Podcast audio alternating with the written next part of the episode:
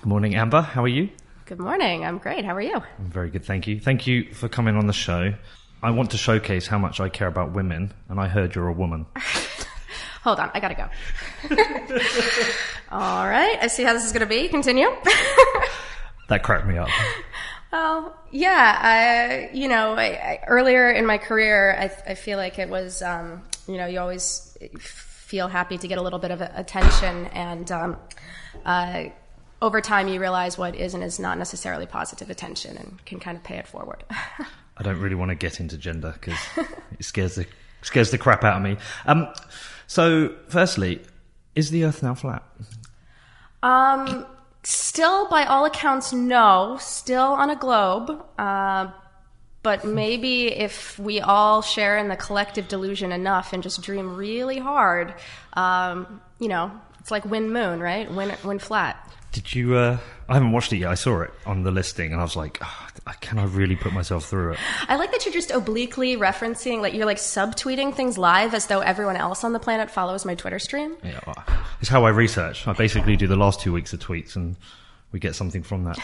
Okay, listen, I'm not going to do your origin story because uh, I've heard it before, and I think other people have, and it kind of gets a bit boring doing them all the time. I think we should get into some of the juicy things, but I think before we start, it's always good for me to understand the person I'm with perspectives on certain things. So it would be really good to know your kind of perspective on the market at the moment and where you are kind of positioned, what you, your thoughts are, and kind of like the Bitcoin versus Ethereum versus all the other stuff. Okay. Um, I mean, my perspective on the market is that there's lots of different markets, and uh, I think that uh, we're headed for some difficult times globally, um, based on what's happening geopolitically worldwide, uh, and that has trickle down effects or knock on effects to a lot of different markets. Um, certainly, probably wasn't helpful to be conflated with the kind of wind down of the bubble in the cryptocurrency markets over the last year. Has additional follow on impacts if you're trying to get funded or spin up new projects, or you're an artist and you'd like to find a, a, a nice patron. Um, so, uh, you know, the, these things don't exist in a vacuum. Um, but in general, I'm happy that there's a bit of a slowdown. I'm not happy that people got hurt, um, but I am happy uh, from an institutional perspective. I think that there was a big rush to put out products that might not have been really ready for prime time. Um, and that these institutions uh, really respond to client demand. And there certainly has been a drop off in client demand of late um, from, say, you know, hedge funds looking for custody or something like that. Uh, and so them having uh, some time is is good. Enterprises move slowly. Um, on the public markets, I try to pay as little attention to that as possible, to be honest, uh, because what um, I try to spend more time thinking about and working on is more about uh, kind of the systemic interactions of this technology, how we're um, deploying and orchestrating things. What does the ar- you know architecture stack of the future look like? Uh, and you know maybe there there will certainly be micropayments and cryptocurrencies and tokens and various things in that, but I think it's just one of many different changes that will happen to the um, landscape of the internet over the next decade. Okay, and can you just tell me a little bit about Clover? I've read some, mm-hmm. but can you tell me a little bit about what you guys are doing, what you're working on, and what the progress is? Sure. Uh, so we are working on lots of really cool master plans that some I can and some I can't talk about, I guess, okay. um, so far. But uh, in, what's very concrete right now is um, kind of a DevOps and orchestration uh, layer around uh, creating decentralized applications or applications which can be decentralized. Um, and there are some other stabs uh, at the similar space kind of happening now, but it's there's really not anything. Um, there's certainly not anything dominant, but there's most of the the solutions um, that we see are focused on oh, so you want to deploy the blockchain app rather, and they really only play to people that have already made that decision in the first place. Um, and so I think there's a much wider developer pool of people that have um, are, are, like, I don't know what's happening over there in that blockchain land, but we don't really want to touch that. Uh, and so when you think when you think about um, what kind of applications people want to create, there's some that start by saying we're building a DApp, and there's others that start by saying I want to be able to challenge a centralized business model. And you start by deconstructing why it is that the current um, incumbent is so dominant. So Etsy or Patreon or something. Um, and then uh, there are very smart people that are looking at myriad different ways to try to challenge that. And it's, it's not all the same architecture that runs on some coin. There's lots of different ways to go about that. And so facilitating that um, in a way that's like super developer friendly, um, but allows you to build user friendly applications as well, and thinks about decentralization not as something that arises from network topology, but rather that um, is an ongoing process, and different parts of this overall system that we have can have different degrees of power bottlenecks, and simply understanding the trade offs. Uh, between them um, and creating systems that are more accountable. Uh, so helping people build those things is what okay. we're working on. Um, I know that sounds very, I, people, at, at which point someone will probably say, but enterprise blockchain? Because that's what I was kind of known for, I guess. And, um, you know, this same framework is completely able to deploy your permission network to your enterprise thing in your Kubernetes cluster. Like you can have the same thing. Um, and I, I, think it's important to bridge that gap. Uh, we don't really want to just have consumer to consumer apps on one side and business to business stuff on another side and never the twain shall meet. That's part of the problems that have arisen in the kind of status quo power imbalance that we have uh, in the current market structures. Um, and so helping businesses uh, understand why it is that they would want to use something that in some way decentralizes some part of their business. Um, why would you want to do that? Well, it's not because they feel altruistic. It's going to be because they can solve a problem that they couldn't before. Right now, a lot of that looks like not so much, let me help you move this post trade workflow uh, and do like a lift and shift of existing infrastructure. Uh, I think that's been done, but a lot more about how are you thinking about your data strategy for the next 10 years and one of the best things that has come out of all this blockchain hype has been just an, a crazy inflow of research in time and in money into fundamentals of cryptography and in making things that um, have been around for a long time like some secret sharing or Schnorr signatures or whatever, um, but to make these things more usable within dominant systems. So they have been around, but they're not really used. Uh, and so, um, secure multi-party compute, for example, being able to kind of bring these principles into people's everyday business processes allows them to solve things in ways where previously you just needed these silos and intermediaries. Right. Okay. I definitely want to get into that, but you know, as we spoke beforehand, sometimes there's a there's a juicy subject to get into that other people aren't covering, and I really enjoyed your article for Quartz.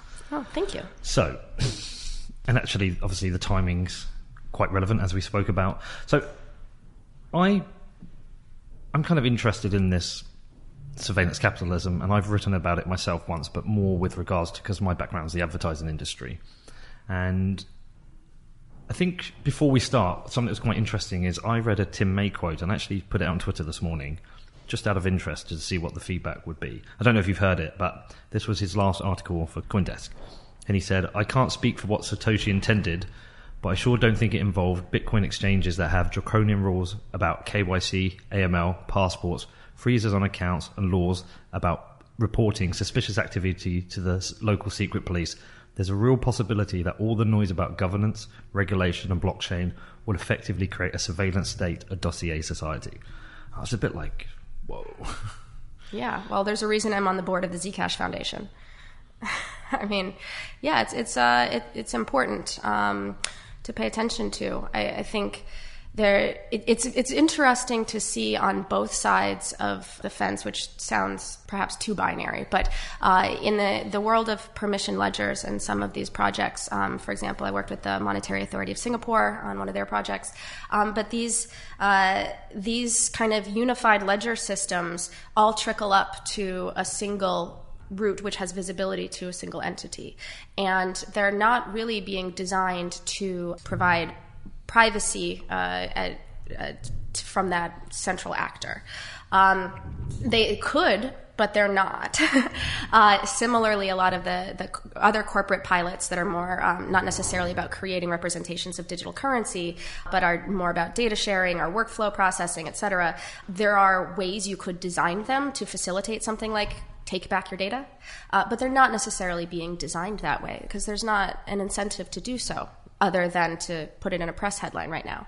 And then you have this other side of the fence where people are saying, well, the the privacy should be baked in out here in Bitcoin land. But it turns out that once it, it operates inside this larger ecosystem, that the uh, the edges are very complicated.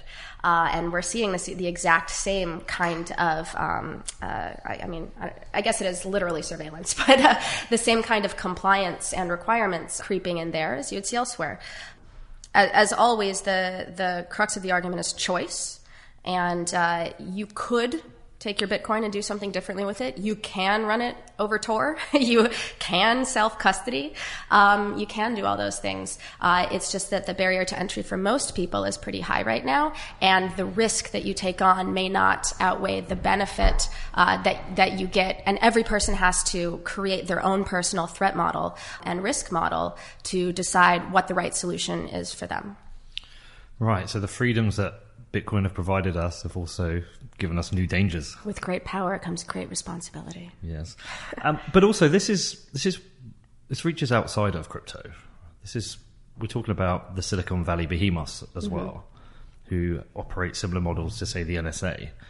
So I think what would be good is to unpack that. Can you just, for people who don't fully understand, but explain what surveillance capitalism is to you and the background to the article and why you wrote it. Because, and I'll share it out in the show notes. But I think it'd be good just to give that background. Yeah, it's it's an interesting. Uh story i mean i guess it's interesting for me. I don't know if it's interesting for anyone else but for for me this goes back a, a couple years at least in this term which i first heard from Aral Balkan who leads indie ind.ie which creates things um, ethical software and has some really cool projects but talks a lot about the incompatibility of most models of public publicly traded companies or even venture capital being essentially in conflict with creating things that are, are good for the common good.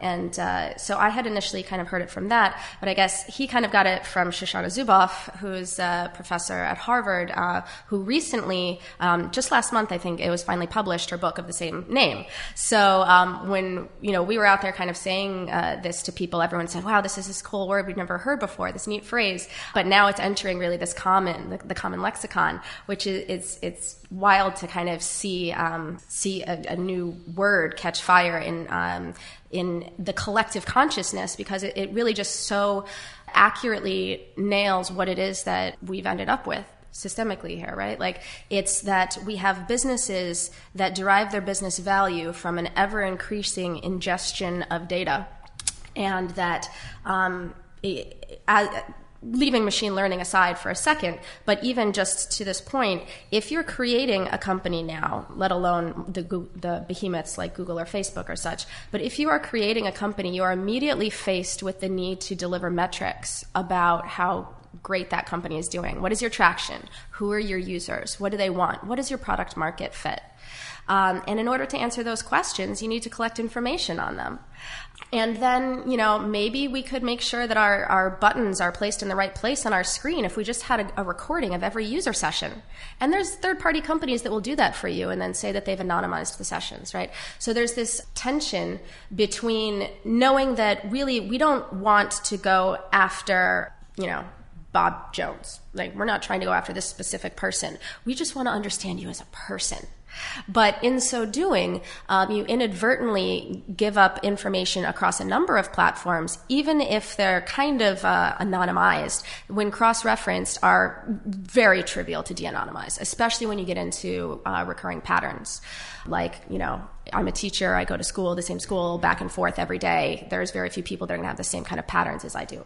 So we end up with businesses that rely on this increasing ingestion of data and an ethos as machine learning came into it of just more data will always be better. We don't know why yet, but we just need more of it. And it gets um, like, let's throw some kind of fuzzy math at it and we're, we're getting actionable results and we'll put it on our PowerPoint and make some, you know, business business.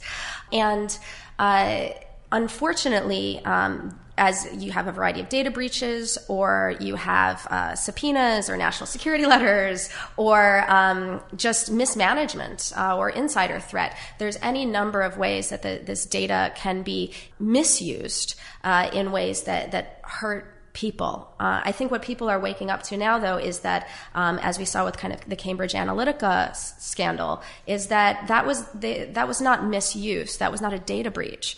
That was business operating as designed. It's simply that it was not designed to help or to you know be good for users. It was designed to be good for intermediary businesses we've said for years, you know, if you're not paying for it, you are the product. But I think people are now starting to understand that a little more intrinsically. But the Cambridge Analytica, and it was a scandal. Mm-hmm. Is, yeah, it's pretty sinister what happened. Yet, I don't feel like there was a big wave of people who left Facebook because of it. And I think, you know, we've known for years that Facebook don't have the most ethical policies. Yet people still don't seem to. Why don't I, I mean? Do you look into why people don't care?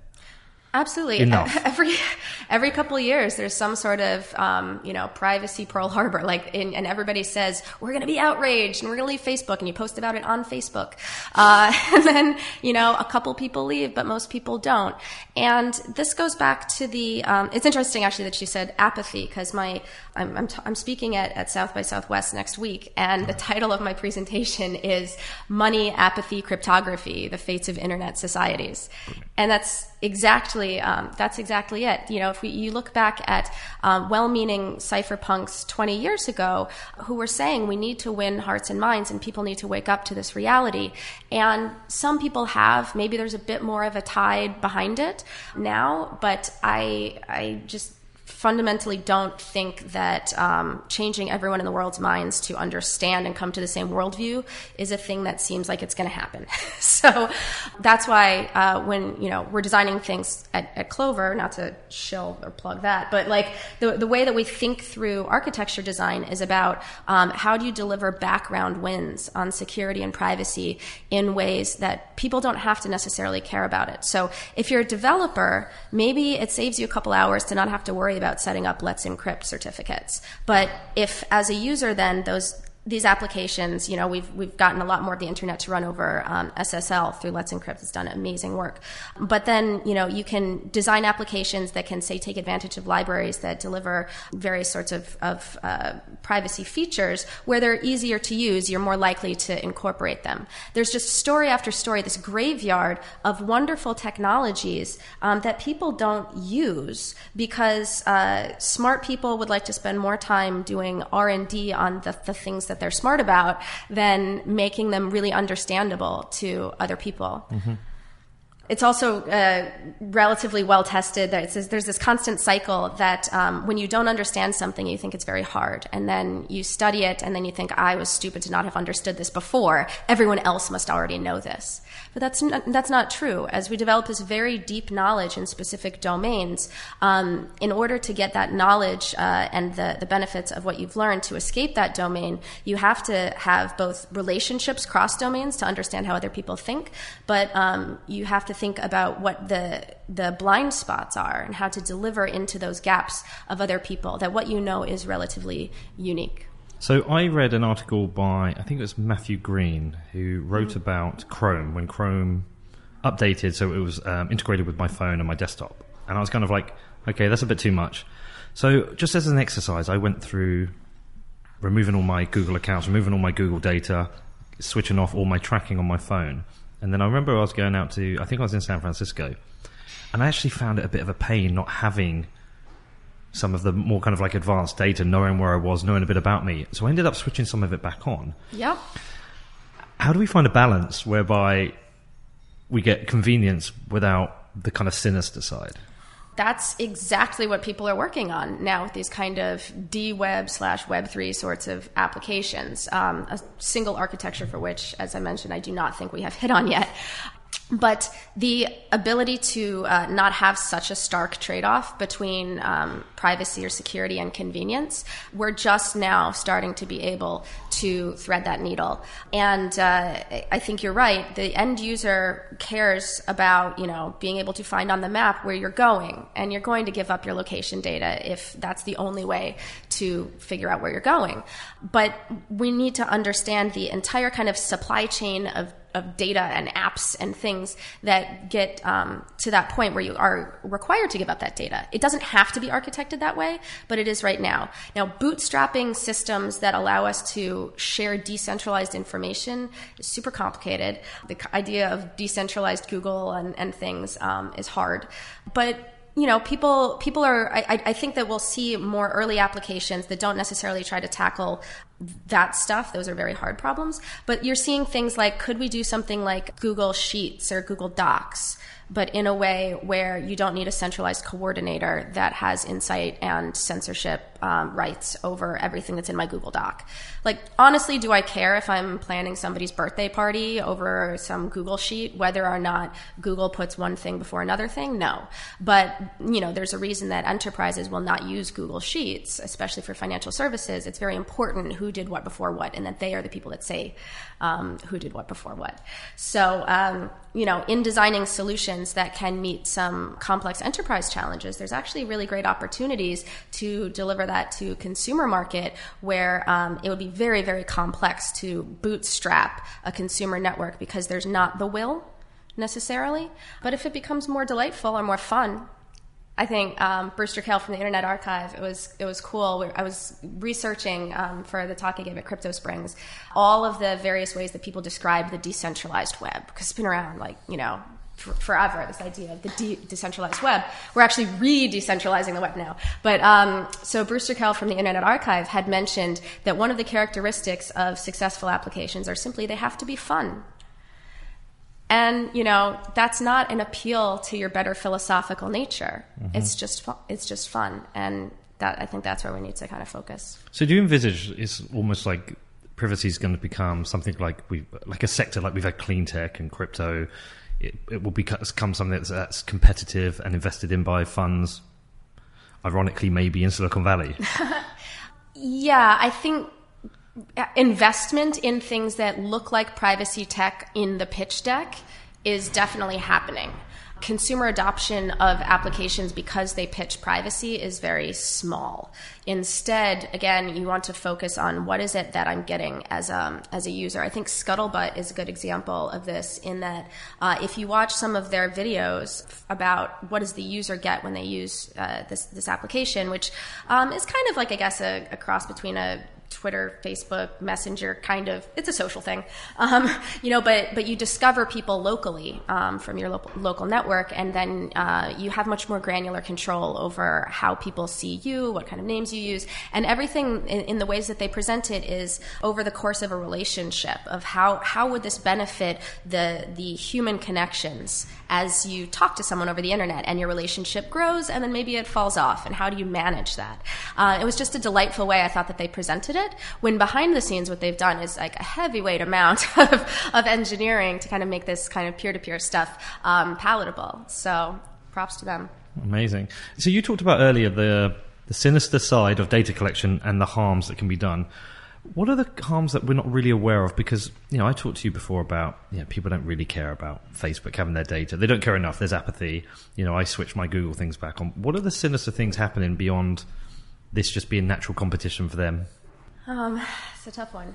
Um, I mean, there there are the the real threats and there are the landscape of potential threats right the the things that are happening right now uh, probably include domestic surveillance which may or may not be constitutional i guess uh, but we're also looking at this from a perspective of you know, or I am looking at that when I say that from uh, living in the West. If you look at internet freedoms around the world, and there, there was a good list I just saw the other day of uh, kind of ranked from least free down. Uh, but in countries like uh, Saudi Arabia or Russia and China, um, there are already demonstrable social impacts to the way that data is collected and, and used. Uh, and we certainly have that um, in America as well, but it's a little more uh, subtle, I guess, in that a lot of our control happens to just come through making everybody want to consume things. um, you know, it's a little less explicit. Uh, but that also is dependent on how I mentioned, you know, what the, the current threat versus a potential future threat is. So depending on how you think authoritarianism might evolve in uh, previously or currently democratic countries, um, you need to plan for some worst case scenarios, right? It is uh, incredibly difficult to backtrack or change these things later. Uh, and I think you know, we see that even in like the, the silly crypto communities where people start, they say, we're going to start centralized and then give away this power. And it's, it's complicated. It's, it's hard to understand when, you know, once you have the power, it's very difficult to, to let go. There's not a lot of historical precedents where it's worked out. It's funny because you mentioned crypto. Obviously, it's been an interesting week with what's happened at Coinbase. I'm I'm still not fully into the details of it. I've read a lot about what's happened. What's your kind of broad opinion on what happened with Coinbase and Neutrino? Well, I think that, um, as I, I, guess Motherboard quoted me as saying, I think that how how Coinbase chooses to implement compliance and controls will impact a lot of people simply because Coinbase has opened so many accounts. Right now, uh, they are kind of what would be considered systemically important within that small corner of the universe of of people that have opened cryptocurrency accounts. And uh, so their their design choices matter, um, and who they have build these things matter because people bring their philosophies and their um, their ethos and what they have designed before and the solutions that worked um, and the shortcuts that they've taken, and people bring all of that uh, to every new project that they have. It's called learning, right? So it, it certainly was uh, concerning to see people that uh, have previously worked on not surveillance capitalism, but like just literal surveillance technology technology uh, for nation states be involved in, in that, that kind of uh, in, in, that kind of decision. Yeah, I kind of sometimes criticize Coinbase and then sometimes have a certain amount of sympathy for them in that they've done an awful lot for onboarding people into the world of crypto and certainly Bitcoin, um, but seem to have made a number of missteps along the way. But now they've grown into this kind of the biggest exchange I think they're kind of ex- becoming more like a fintech company. They're naturally the first place that regulators are going to look. Mm-hmm. And I guess that they're going to have the pressures of investment from Silicon Valley, pressures from regulators, that they almost have to, they have to create something that complies. Else, what else? There's no plan B. Absolutely. I do not envy Brian Armstrong right now. I mean, uh, it, it, it is, uh, it's a little bit like the kind of Facebook story, right? Like they were moving fast and breaking things and being the outsiders. And then um, all of a sudden, there was a little more scrutiny, and you, you as you grow, uh, and in in order to keep growing, um, which not only investors demand, but the kind of business model demands, you have to figure out how to make it work. I mean, if you look at um, you know Shapeshift and some of the other stories recently, it's it's it's a struggle to figure out how to deliver these products in a regulated world. Uh, and if you are a U.S. citizen who can only open an account via some channels, somebody needs to figure out how to provide that. Um, so I guess the counter argument is everybody should simply figure out how to custody all their own stuff and only use dexes, and we should all kind of put it all, um, you know, underground and live in our bunkers. But that's the exact same argument that has failed to work for the, the cypherpunk communities, as, as, I was mentioning. Most people um, will not pursue that uh, product. So I understand why they they need to work on it but it's you know they're out front of the being the first kind of in the world to figure this this stuff out. So I, I try not to talk uh, as much about my uh, time at JP Morgan anymore for both kind of you know legal and personal reasons since I'm working on other things now. But I remember um, when it was that uh, Chase said you could no longer send uh, fund a Coinbase account from your credit card and the kind of general public outrage about that. Um, when really what was happening was that you cannot use a credit card to fund any brokerage account. It's considered like margin lending. It's it's money you don't have. You're investing money you don't have. It's irresponsible. Uh, well, you know that. Well, that's a moral judgment, but it is definitely money you don't have, which you probably usually you would usually get charged for in a different way than credit card APR. It would be a cash advance or something you can still use your debit card. But the general outrage was, you know, people don't like crypto. I, whenever I say crypto like that, I mean like hashtag crypto. Otherwise, I mean cryptography. But uh, what was actually happening was that uh, Coinbase was finally being recognized as more like a traditional broker dealer. And so there is a process of figuring out how to lay the existing rules onto this new world and where it fits and where it doesn't fit.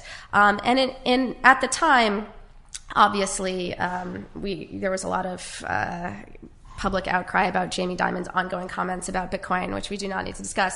But you know. Uh, from a point of consumer protection, say, saying this looks risky at a time when it, the market was was very high. Can you imagine the story that would have happened if instead they were like, "This looks great, everybody all in," and then you had this kind of market downturn? So the the uh, the perception of consumer protection, if not necessarily always the ability to execute on consumer protection, is something that's important to uh, regulated institutions, and it's important that they deliver that message. By the way, I, do, I don't see the JP Morgan fit with you. I don't Why do you say that? I just don't see it. Like, did, did you go to work dressed the same as you do now? Were you the anarchist within JP Morgan? Are you saying I'm dressed like an anarchist just because I'm wearing a Sex Pistols well, shirt? No, no, no. like, come on, look, you've got s- several colours in your hair. You know, you're like me. You're covered in tattoos. I, I, you know, you, you know, a suit covers a lot of things. I, uh, you know, I, I, know you didn't want to talk about my background, I guess, but uh, I was interested in political science and economics. That was what I studied in school. Um, I did a lot of computer science stuff more on, on my own, but I always wanted to understand kind of why the world worked and why it is yeah. the way that it is. And I, I I understand that a lot of people go straight into trying to, you know, fight the power, but I uh, ha- had a slightly more nuanced approach of wanting to kind of understand and uh, be close to said power, and so uh, it was an amazing opportunity. I mean, yeah. JP Morgan was not the first financial organization I worked at. I worked at Old Lane, which was Vikram Pandit's hedge fund. Um, he went on to be the CEO of, of Citi. I was working at Old Lane during um, the, the Lehman collapse and coming out of uh, that entire thing. I was working on re architecting their systems, which the back end was a mess. It's amazing. You, are doing like quant trading of 10,000 trades a second on the, the front end, and on the back end, you can barely reconcile anything. So, kind of the, just this like long history of, of wanting to be uh, close to where the decisions were actually made so that I could just simply understand them. Um, and I think that's because uh, as I, the joke in, when I was in school was, you know, if you if you want to make money, study finance. If you want to understand why other people are making money, study economics. And so I was never a banker. I was always a technologist. But uh, it was a complete simple stroke of luck and uh, that this zeitgeist happened where I happened to be on a team doing machine learning things, which happened to sit next to the team that was starting to look at blockchain things. And um, did, there, did you ever debate Bitcoin with Jamie Jamie Dimon? I can neither confirm nor deny this question. um, and to have the uh, opportunity where they said, you know, we need to explain this to extremely senior level people, mm-hmm. and you can't just walk in and be like, here's proof of work. so, um, I mean, I remember reading the Bitcoin white paper in like 2011 in a cafe on the Lower East Side because like all my friends wouldn't shut up about it. And, uh, you know, it was just this kind of thing. It wasn't it wasn't this big deal that we needed to tweet about all the time. And so simply having that that kind of at that point what is considered a long memory, even though it's only four years, um, but the longer memory of what information security and what computer science and what computer history is like going back decades has always fascinated me. Mm-hmm. Um, and in order to kind of create this this new world, you can't just come at it from a consultant handing you a PowerPoint and saying, you know, you're in charge of the blockchain now. Uh, and that's why a lot of these institutions have struggled. So it was an amazing opportunity and it was total luck. But I guess 99% of luck is putting yourself in that position where I was already there. Yeah. Not, I don't really believe in luck. just back to Coinbase and actually more looking at things like Chainalysis i always get this kind of like creepy feeling about these companies yet whenever i read about them what they're doing it's kind of like we're stopping terrorists and criminals and dark markets what should we be concerned about with regards to surveillance in the world of crypto all technology is dual use i mean every tool is a weapon if you hold it right okay um, and uh, it's important, uh, I think, to try to kind of stop bad stuff. The challenge is us collectively as a society deciding what is bad stuff. Um, there's stuff most people agree on and is pretty codified in international sanctions lists. And if you're going to be doing business, you comply with it or you don't do business there. But it trickles all the way down to whether or not you believe that sex workers should be able to have bank accounts. So understanding, uh, you know, it's really up to them as a business to choose how they wield those tools and what their philosophy is. Figuring out how to use technology that can be dual purpose is not a new problem. It's something that um, we've struggled with going back to, say, the, the crypto wars of the 90s when the public key encryption that we all use today and is instrumental to, say, you know, even Bitcoin signing was considered a dual use munition under export controls in the US. Um, and uh, it was it's a long process to engage with and, and, change these kinds of things. There's still arguments about whether or not we should be backdooring strong cryptography in the U.S. Australia recently uh, implemented a law that kind of undermines that. Um, it affects whether or not you can do business and build products that will run in places that have requirements to distribute golden keys um, to controlling authorities. Um, and so this is kind of a, a well trodden landscape. Um, security companies that, that do pen tests or discover um, bugs and vulnerabilities uh, have had long discussions about what coordinated or quote unquote responsible disclosure should look like. Um, and uh, so we can learn a lot um, from, from what has already uh, come before us, I think. So I tried to think about it myself and and I was like, okay, I think something like Chainalysis is a natural conclusion to having uh, this kind of pseudo private technology that the government doesn't know much about. And I was like, okay, all right, so they want to try and stop you know criminals and terrorists, whatever. But and I was thinking, well, why should I really care? You know, why should I care? And then I was thinking, it's known that the my entry into crypto was buying Bitcoin to buy a treatment for my mother when she was dying. We mm. wanted to get her cannabis oil, illegal in the UK, totally illegal, and it's kind of this grey area where it's like, okay, here's the law and I abide by most of the law. But this is when my mother's dying. I don't give a fuck, right? I'm going to buy a treatment. I don't care if I'm breaking the law.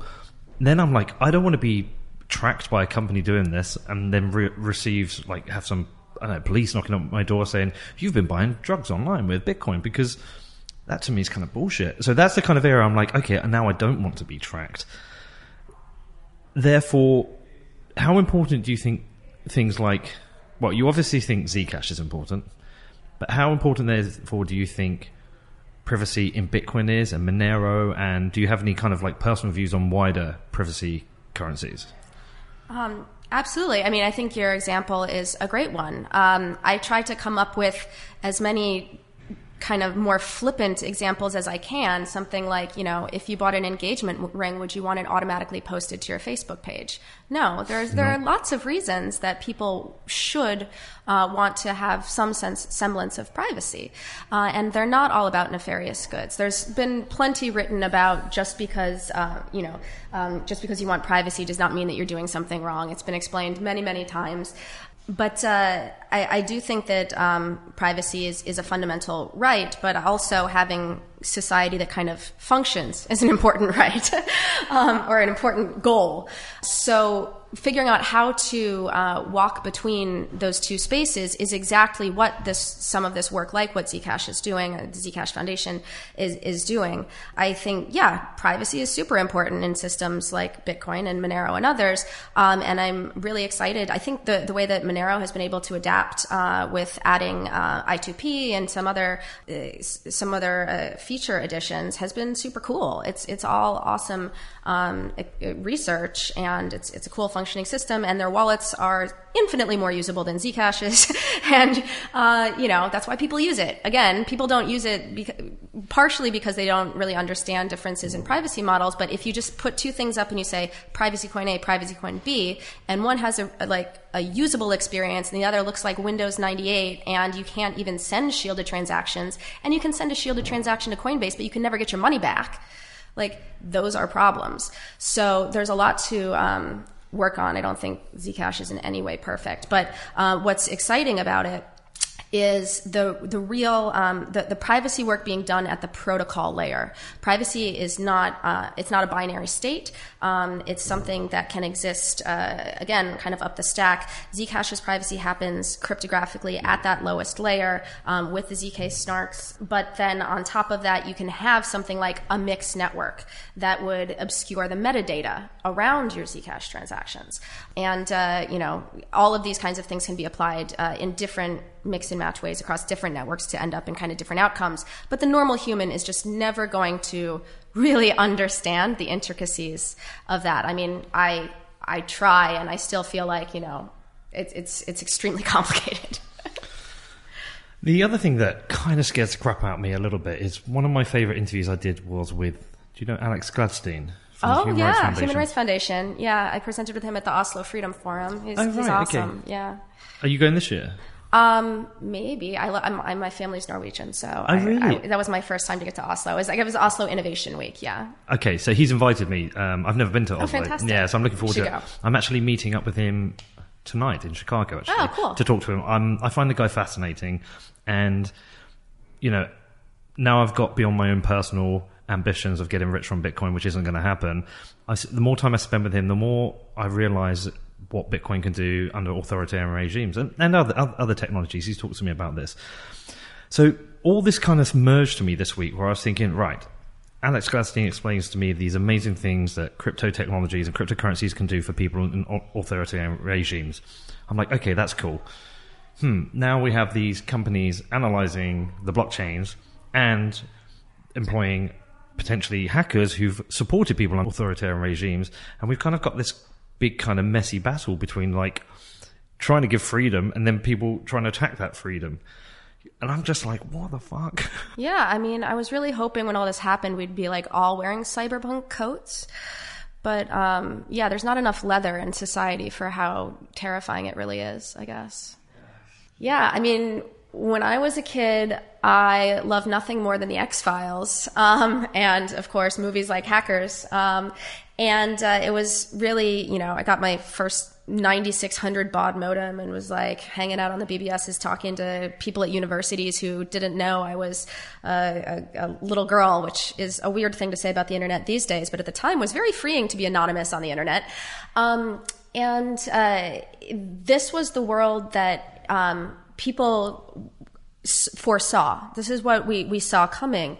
Um, was this kind of land of cyberspace? It's what uh, it, it, it's what um, John Perry Barlow talked about in the the kind of Declaration of Independence of Cyberspace. That we thought that there would be this democratic revolution um, through cyberspace, but it turns out that it actually simply reinforces and re-implements existing nation-state politics in a more nebulous way. Um, that is almost like a Cold War, but it's not so much a Cold War as an invisible war to most people. But this has been going on for, for decades. Um, I'm one of my um, dear friends, Chris Wysopal, uh, who was in a, a group called The L0pht back, back in the day. Um, they got to testify to Congress in the mid 90s about how the internet was fundamentally broken um, and uh, like BGP attacks and things, which are still completely viable, by the way.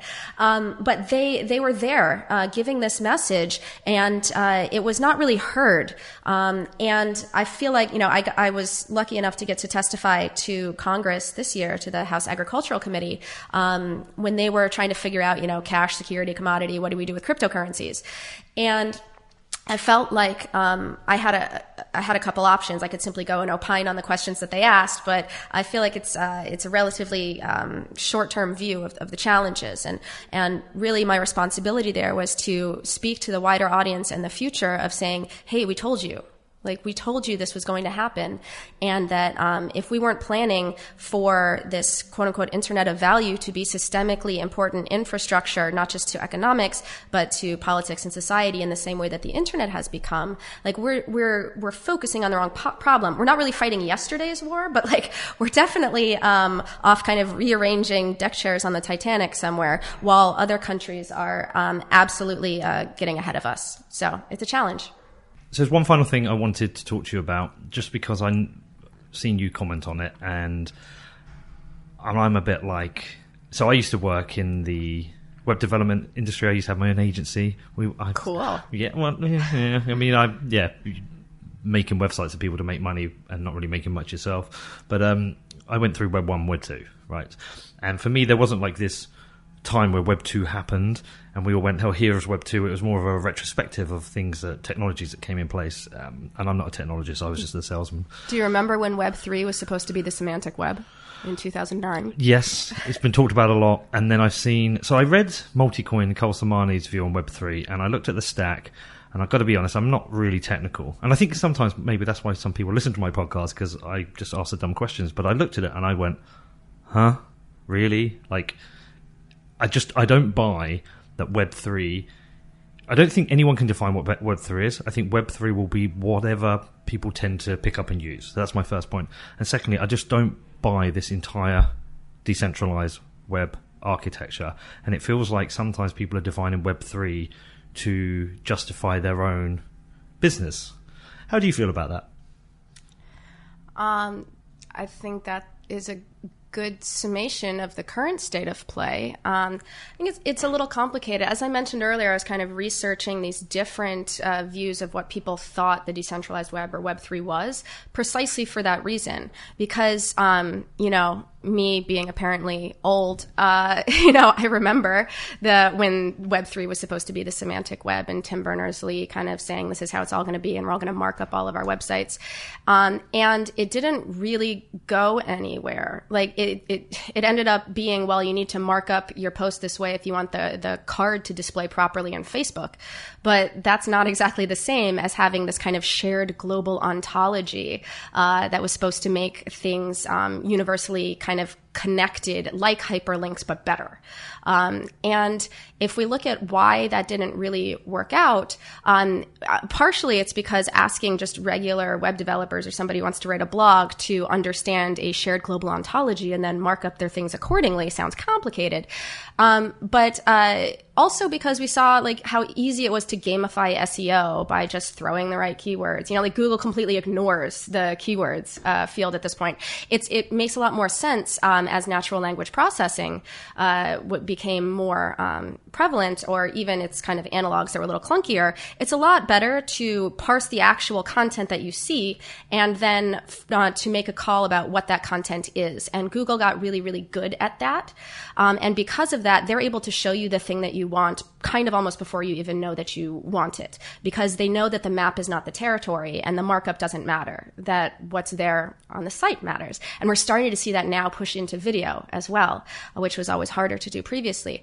And so, um, you know, machine learning kind of killed the semantic web uh, in the same way that um, the business models and the ad tech also contributed to it, not being able to kind of monetize this stuff. Um, the loss of RSS and XMPP, like these things kind of hurt the idea of open adversarial interoperability, where like um, you know when uh, I, I, don't know if you remember like FriendFeed and stuff, but you were, we were supposed to be able to kind of aggregate and have these open um, communities or uh, Trillian where you could pull together all of your different chats uh, into like Pidgin or you know this is all stuff that the kids are probably like what are these words um, but you know this was back when when the web uh, had a lot more kind of open connectivity um, and the business models ended up uh, um, pressuring people to move into these kinds of silos. And now, when we talk about decentralized web, uh, fundamentally, I think it should be about figuring out how to crack open those silos. And it does require something like adversarial interoperability. We have to figure out, in the absence of those companies being incentivized or regulatorily forced to um, give you access, uh, how are we going to uh, let people take their own data and or create uh, alternative systems. So when you look at kind of architecture diagrams like that, and we, we have one um, from Clovyr that I lovingly call the WeberNext stack, uh, because I literally was like, I don't know, like, is this Web three? Is it DWeb? Like, is this what is this? I don't know. But um, what was important uh, in creating it was like, can we map something like BitTorrent onto this? Will it function with this stack that we have, based on what things are considered to be kind of like you have to make a choice in order to have a like a, a functioning application application, you need to make a choice at a networking layer. You need to make a choice. Um, you know, at, at various uh, various components of the stack, but you don't have to do it in one way. And uh, can you map something like BitTorrent here? Can you map something like uh, a Polkadot driven application or Substrate? can you map something like an enterprise Ethereum use case? Can you map something like just these um, permissioned post trade workflows?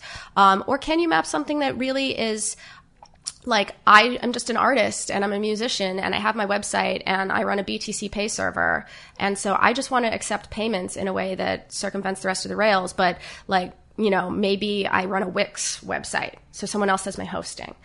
You know, I, as we were talking about, like where you choose to decentralize, um, it, it's I think decentralization is a terrible word. Where you choose to kind of um, take back some some power from uh, from the rest of the powers that be, right now requires that you take on an uh, an undue amount of control um, over uh, over it. So, like, let's say you wanted to add this kind of BTCPay Server, like you literally have to spin this up yourself. And I know a lot of musicians. I don't know a lot of them that know a lot about infrastructure um, and uh, what would probably have a tough time with that. So the more that we can kind of componentize these the, these types of things, the the um, reusability that something like Stripe provided. You know, was huge. Um, so many of these DApps right now look like ColdFusion, like CGI bin, like stuff from the the '90s, um, and I mean more like the enterprise side, I guess.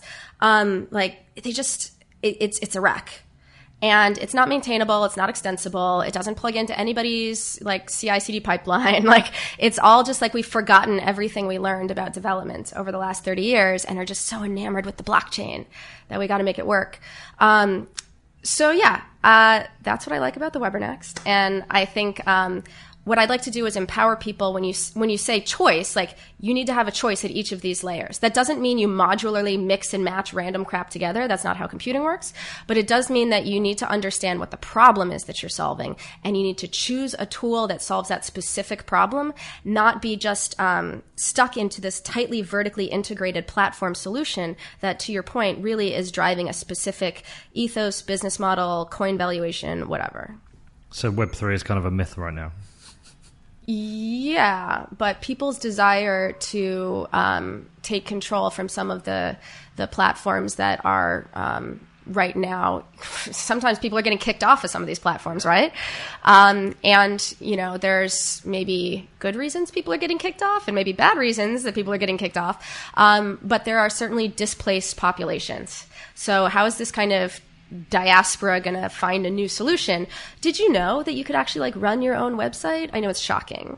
Um, like the files, they're just inside the computer, and then that you like they're accessible on the internet. Like I know it's a joke, but um, most people uh, today that um, are not hyper technical have never been in charge of their own infrastructure and probably have no desire to be. So again, um, some of these new tools previously I was talking about some of the cool new cryptography tools that let us do new things, but now we're talking about stuff like WASM that allow you to kind of have this kind of web operating system uh, in in completely new ways, uh, or kind of the shift towards serverless architecture, which right now really just means somebody else's server, but doesn't have to. Um, these kinds of shifts, and these these are really like much larger scale paradigm shifts that will affect the entire web, regardless of what is happening, like with the price of Bitcoin. Um, and so I think that they they play together and there's going to be really cool things that happen at the intersection of them. Um, but yeah, I'm kind of focusing a little bit more on that kind of technology side than the cryptocurrency side at the moment. Well, that's cool because that sounds kind of interesting. It, to me, that sounds like a future where maybe we start to break down the power of the large behemoths, the large uh, Silicon Valley companies, and it becomes a lot easier for people to create their own businesses, take control of their data, take control of their own experience on the internet. Uh, but hope that'll obviously have to come from people making tools that's easier for everyone. But that sounds kind of cool. I like that world. Yeah, I think it sounds really cool. I think you know the the problem that um, an artist who can't accept you know sub one dollar payments on Patreon anymore because of their payment model or because their art is considered too controversial. Um, the problem that they're trying to solve is not that they want to take back their data; it's that they need to connect with the people that uh, get their art. yeah. And um, so I don't think we're going to be able to sell them on taking back their data, but they might end up with having their data as a result anyway. Um, and in, now you've got a different problem, which is that people are like, what do I do with this? Because they didn't really ask for it. Um, and so there's an entire different kind of uh, class of what could be intermediaries or additional businesses um, that can help people manage those things, maybe hope, hopefully in a more consensual way than they are now. Um, but yeah, I mean, if you imagine that you've got how many different terms of service and EULAs and whatnot have we signed, um, I, I can't even imagine. It would be a full time job to simply manage the risk or monetization of your data. Yeah. Maybe that's a new job that somebody has, but like it shouldn't be everybody's job. All right. Well, listen, I've got one final closing question. So we seem to have more tools available now, and more tools coming that allow people to create their own businesses, create a bit of freedoms for themselves. Yet we also seem to have more tools that are giving nefarious parties ways to track us or to do sinister things. So, like, we've got this kind of battle. Are you more optimistic or more pessimistic about the future? Big question. Um, I mean, I'm never really optimistic. uh, I think that um, I think that the the battle is worth fighting. um, I think that if most people kind of knew what they were up against, they'd know that in most senses we've already lost. Um, but that doesn't mean that civilization is over. You know, I like to try to not so much think about it as um, this is a war and we're on different sides, uh, as much as like um, these are all neighborhoods and we all kind of live in them and we are trying to choose how to govern them. And I guess in some places the homeowners associations are a little more authoritarian and murderous than in others. Um, but uh, I think we get into trouble if we start thinking of, of um, life and humanity as as simply a battleground.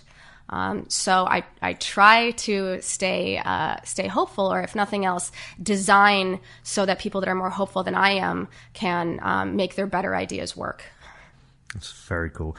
Thank you so much, Amber. This was amazing. Can you just tell people how to stay in touch with you, who you want to hear from, who you don't want to hear from? um, you can stay in touch with me. The easiest place is probably Twitter, uh, which where I'm Amber Baldet. Um, my DMs are open. Uh, that does not mean that I can respond to everyone that DMs me because there's certainly a, a, lot of trash fires in there. Um, who do I want to hear from? People that for whom this kind of resonates, I guess. Uh, who do I not want to hear from? Um, people that just like slide into my DMs and are just like, hi. And then three days later, like, whatever, bitch. so that would be probably not. Oh, I should. I could give. I see your eyes are like what? Well, you but know what? Like, um, so my DMs that's the are school friendly version. Well, so my DMs are open, and I mean, I get the odd weird thing, like you know, or yeah, begging letters or people um, asking me to shill something. But certainly there is a difference between the kind of weird things that a girl will get and a boy will get. That's certainly like from all my friends I speak to on Twitter and all the people I've got to know in the crypto community who've suddenly got 15, 20, 30, 40,000 followers, they're saying they get some really weird shit. Yeah. And abusive Oh yeah, I mean we could have a fun like hate reading Amber's tweets sometime. I used to print them out and put them behind my desk with like the profile icon covered with a troll face. Um, and you know, I'm I'm fueled by rage, so I think it's great. Bring it. I've been on the internet longer than you have. this was great. Thank you, Amber. Thanks for having me.